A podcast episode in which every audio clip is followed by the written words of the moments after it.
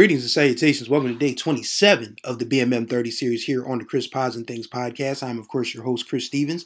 Hopefully, you have been enjoying the series so far. If this is your first time tuning in, June is Black Music Month. There are 30 days in June, and I'm talking about 30 albums that help shape my musical taste, albums that are critical or key to an artist's development, and albums that might have just fallen under the radar from a known artist or an unknown artist. Today, we're talking about the late, great Rick James and the last great album in his catalog, of course. We're talking about Cold Blooded.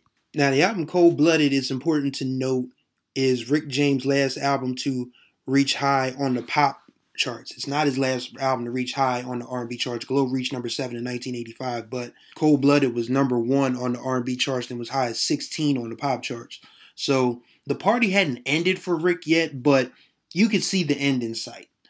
And this is still a really good album, but compared to the other stuff, the earlier stuff of like Throwing Down, Street Songs, Busting Out, of course, Come Get It, the debut with the Stone City Band in 1978.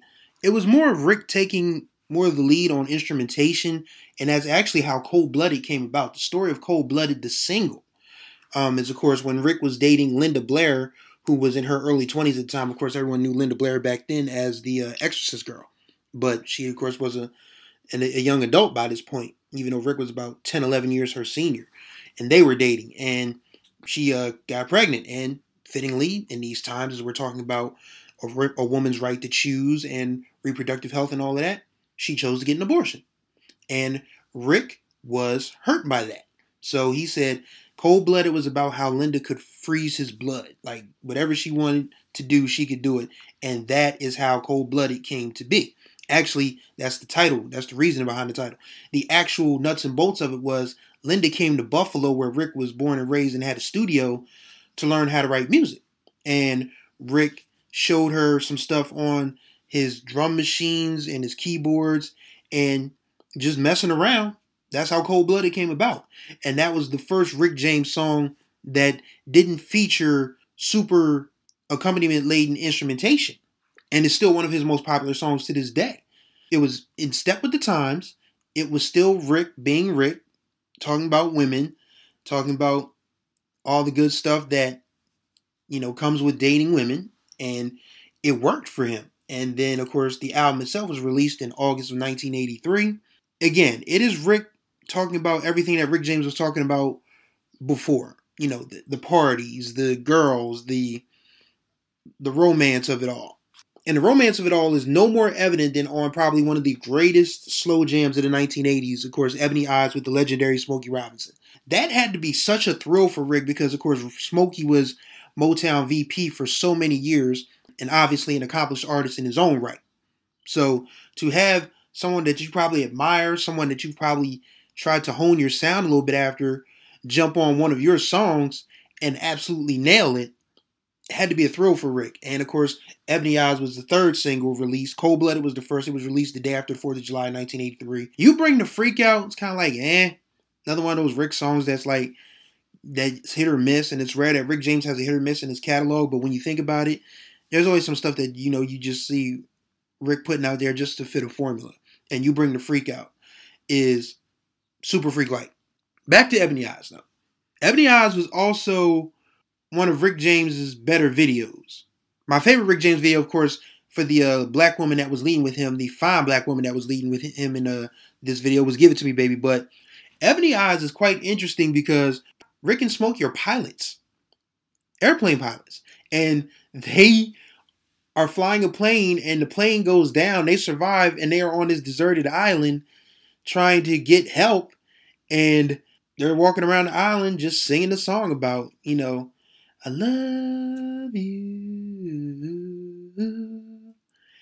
And I bet you didn't know that girl.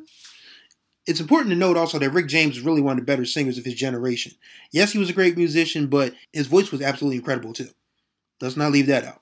So, Yes, Rick and Smokey walking around this deserted island. And what's amazing for 1983 is the Jheri curl stayed moist.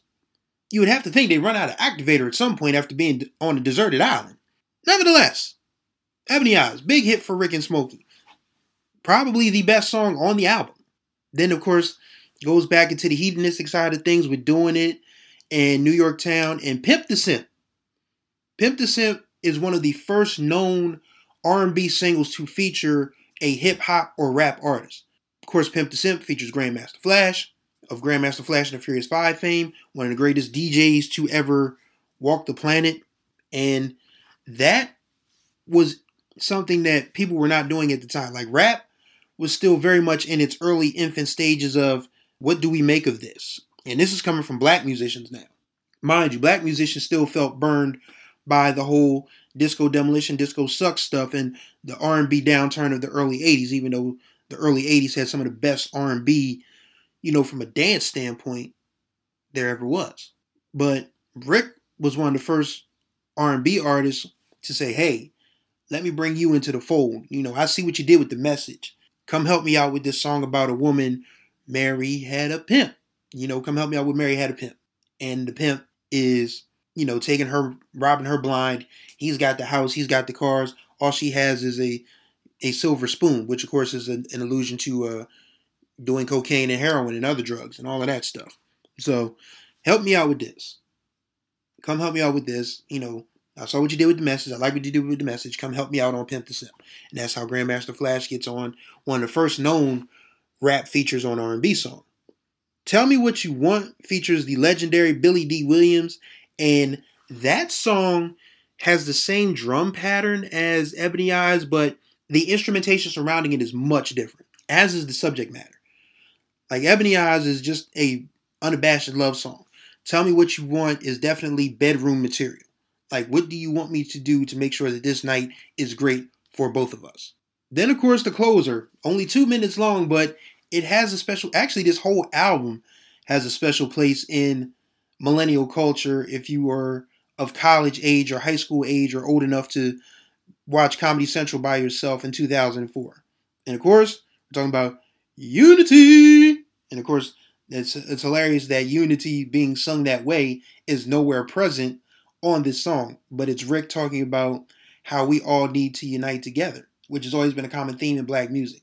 You get your album full of dance floor stuff, you get your album full of romance, and then once in a while you'll get a cut that says, "Hey, black people, we need each other." It was common in 1983, and it should be common in 2022. It's not, but it should be. But once again, Cold Blooded did very well. It was number one on the R&B charts for a few weeks in 1983. 16 on the Billboard Top 200. Went gold.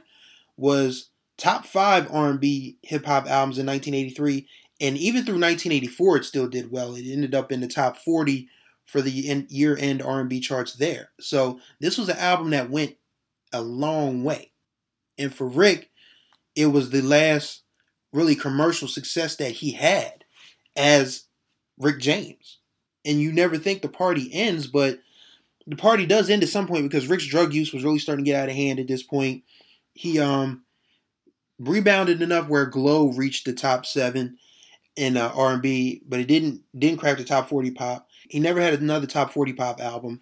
His last great single was Loosey's Rap with Roxanne Shante. That was in 1988. Then, of course, the drugs spun out of control. He went to jail for the whole, you know, kidnapping a woman, tying her up, all of that not so good stuff.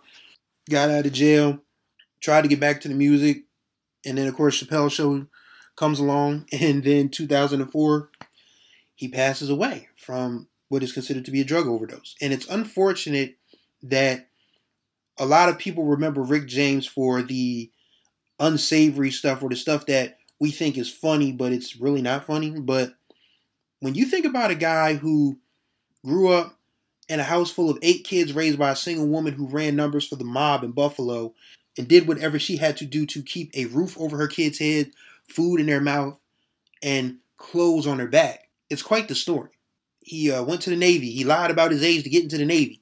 Didn't like the Navy, so he bounced on the Navy. Then started performing around Canada in different places. Got with Neil Young, started the Mynah Birds, and when the Mynah Birds fired their management, the manager snitched on Rick. said, We got an AWOL dude. He's up in Toronto. Go get him. And then Rick ended up doing a year or so in the naval brig. And when you're 18, 19 years old and you're sitting in a jail cell with grown ass men that are Navy vets, that's a hard ass thing to um, deal with. So once Rick got out, really got serious about the music, moved out to California. Side note that I find to be very, I guess, karmic, if you will. I don't know what to call it, or just fortunate timing. He was supposed to be in the house where Charles Manson and his his cronies did that did the most lethal damage ever, and he was he was dating one of the women at the time. Got invited to the house, but got high and fell asleep. That was one time drugs worked out for Rick.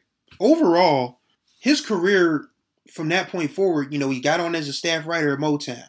Then finally got to release his own album in 1978 with the Stone City Band, Come Get It. That went high. Then there's Busting Out, Fired Up, Garden of Love. I reviewed Garden of Love before. I wanted to review Garden of Love again just as more, you know, sophisticated version of it, but I like the version of Garden of Love that I already did. So I don't, if you want to find the Garden of Love um, review that I did, just search for it on the Chris Pods and Things podcast. Just search for Chris Pods and Things on Spotify and just type in Garden of Love beside it. It should show up. But yeah. Oh, it's called Inside the Super Freaks Garden. That's what I called it. But yeah. Garden of Love, then Street Songs. This is his biggest album ever. Throwing Down is still very good. And then, of course, we get to Cold Blooded, which we just reviewed. And Cold Blooded was Rick at the end of his peak of success. And it doesn't matter what other stuff he had. I mean, yes, the other stuff was bad. I mean, this was a dude who lived a wild life by his own admissions. If you haven't read his autobiography, um, co-written with David Ritz called Glow, you should definitely check it out. Like Rick definitely got the most out of all of his 56 years, good, bad, or indifferent. But he's missed because he should be one of these folks on the old school tour circuit tearing shit up because his music was that good. From 1978 to 1984, Rick James peak, you could put him alongside anybody in R&B. Yes, I'm including Prince. Yes, I'm including Michael Jackson.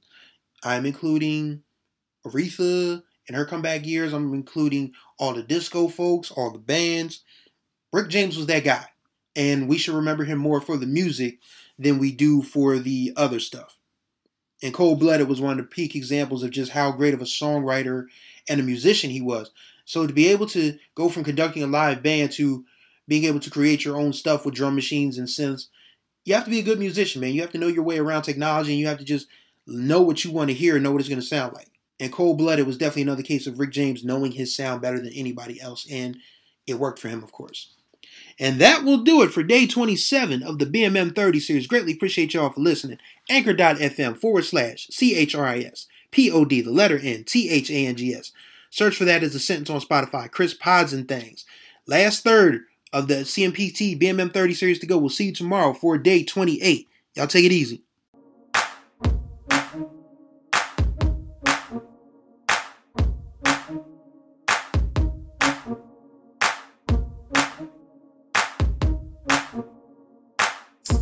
Thank you.